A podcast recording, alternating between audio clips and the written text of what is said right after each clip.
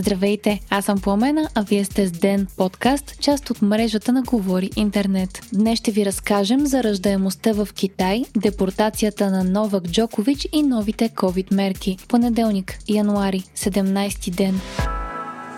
Заетите легла за интензивно лечение в Северния централен район са над 72%. Припомняме, че по новия план за справяне с пандемията, при достигане на 80% заетост на интензивните легла, съответният регион влиза в четвърти етап от плана, при който се налагат нови рестриктивни мерки. Част от Северния централен район са областите Силистра, Разград, Велико Търново, Русе и Габрово, а според учени от БАН до 5 дни дни интензивните легла в болниците в района ще са заети на или над 80%. Ако това се случи, в района ще работят само магазините за хранителни стоки, аптеките и центровете за обслужване от първа необходимост. Учениците ще преминат към онлайн обучение, а детските градини ще останат отворени. За сега заетостта на интензивните легла в останалите райони е добра, като на второ и трето място се нареждат Южен Централен, в който е Пловдив, с 50 54% и североисточен, където е Варна с 52% заетост. Нови правила влизат в сила в Европейският съюз за вакцинационният сертификат за COVID. Сертификатите от вакцинация по-стари от 9 месеца няма да могат да се използват за пътуване в рамките на Съюза. Ще въжат тези за поставена бустерна доза, а хората, които са вакцинирани, но нямат бустер, ще трябва да си направят PCR тест или да са прекарали вируса в последната година. Промените ще влязат в сила след две седмици. Сотир Цацаров подаде оставката си в Народното събрание. Председателят на антикорупционната комисия е посочил, че иска да бъде освободен от поста си от 1 март, както каза и за медиите миналата седмица. Предстои да разберем какви са мотивите на Цацаров да подаде оставката си, но по негови думи те са свързани с готвените от правителството промени в комисията, на която той е шеф. Припомняме, че още миналия четвъртък бившият главен прокурор заяви, че ще подаде оставката оставка, а само ден след това стана ясно и че му е бил отнет достъпа до класифицирана информация. Все още не е ясно как председателят на КП Компи ще изпълнява задълженията си, докато е с отнет достъп до секретна информация. Цацаров е казал, че е разпоредил тези документи да бъдат подавани към неговият заместник Антон Славчев и да не достигат до самия Цацаров.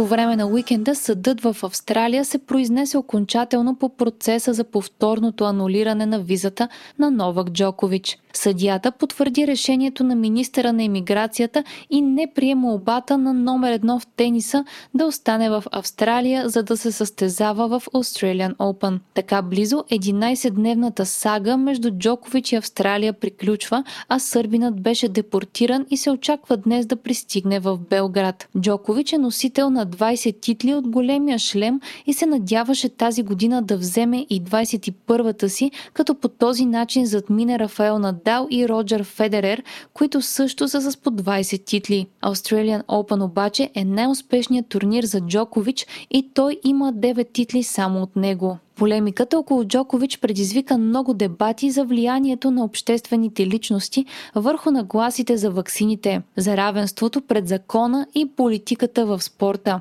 Премиерът на Сърбия неведнъж се изказа по темата, включително за да обвини австрийския си колега, че Джокович е станал жертва на кампанията му за предстоящите избори. Остава въпросът и за бъдещи турнири и дали сърбинат, както и други невакцинирани спортисти, ще могат да се състезават. Интересен е примерът за предстоящия във Франция Ролан Гарос. Първоначално министъра на спорта на страната заяви, че няма да има проблем за Джокович да играе, въпреки че не е вакциниран но само преди дни правителството на Франция е решило да въведе изискване за задължителна вакцинация на всички участници в спортни събития в страната.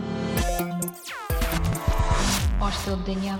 Ръждаемостта в Китай е достигнала рекордно ниска стойност, съобщават световните агенции. Националната статистика в страната показва, че ръждаемостта за 2021 е 7.52 на 1000 души. През 2016 година Китай скъса с политиката си за ограничаване на ръждаемостта, която ограничаваше двойките до това да имат само по едно дете и я замени с лимит за две деца. Правителството направи това като опит да се справи с нова криза – застаряващото население и увеличаващия се натиск върху пенсионната система, както и евентуален недостиг на работни места, пише Алджазира. Опитите за ограничаване на ръждаемостта в Китай започват още през 70-те години на миналия век с увеличаване на възрастта за сключване на брак и насърчаване на по-малко раждания. Политиката за едно дете в Китай е известна като най-големият социален експеримент за контролиране на ръждаемостта. Тя е въведена през 1980 година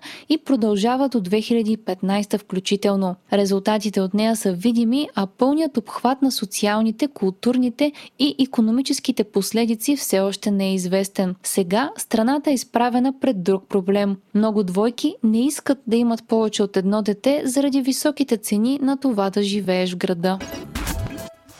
В събота изригна мощен вулкан, намиращ се в близост до островната държава Тонга. Кадри от космоса показват мястото на природното явление – огромно пространство забулено в сиви облаци. Столицата на Тонга се намира само на 65 км от вулкана, а притесненията нараснаха, защото 100 000 души население на държавата остана изолирано от останалия свят, след като вулканът прекъсна кабелите за интернет на страната, пише Нью Йорк Таймс. Знае се, че изригването на вулкана е предизвикало цунами, което е достигнало столицата на кралството, както и югозападното крайбрежие на Япония.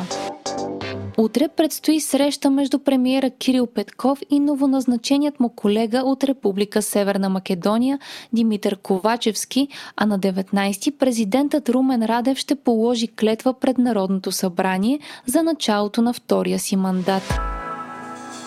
Вие слушахте подкаста Ден, част от мрежата на Говори Интернет. Епизода подготвих аз, Пламена Крумова Петкова, а аудиомонтажа направи Антон Велев. Можете да подкрепите Ден, като станете наш патрон на patreon.com Говори Интернет и изберете опцията Денник. Не забравяйте да се абонирате за Ден в Spotify, Apple, iTunes или някое от другите подкаст приложения, които използвате.